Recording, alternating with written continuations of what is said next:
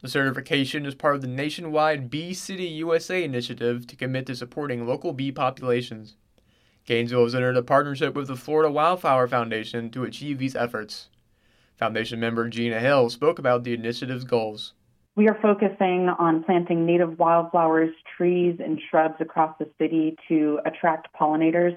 By increasing the abundance of native plants, providing nesting sites, and reducing the use of pesticides, we're working to increase pollinator abundance throughout the city.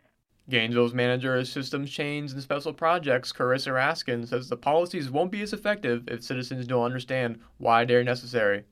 Raising awareness is just as important as the policies being implemented. They will not likely encourage people to do more plantings on their own private property or may not treat those public spaces with the, the respect that they need in order to thrive. Supporting bees is vital to supporting the local food supply.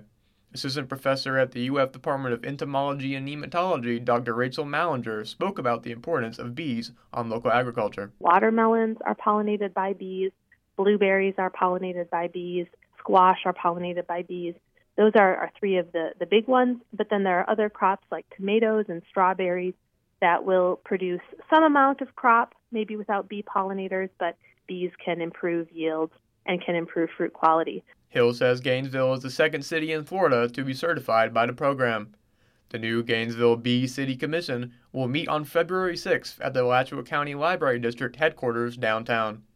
Silas Morgan, WUFT News.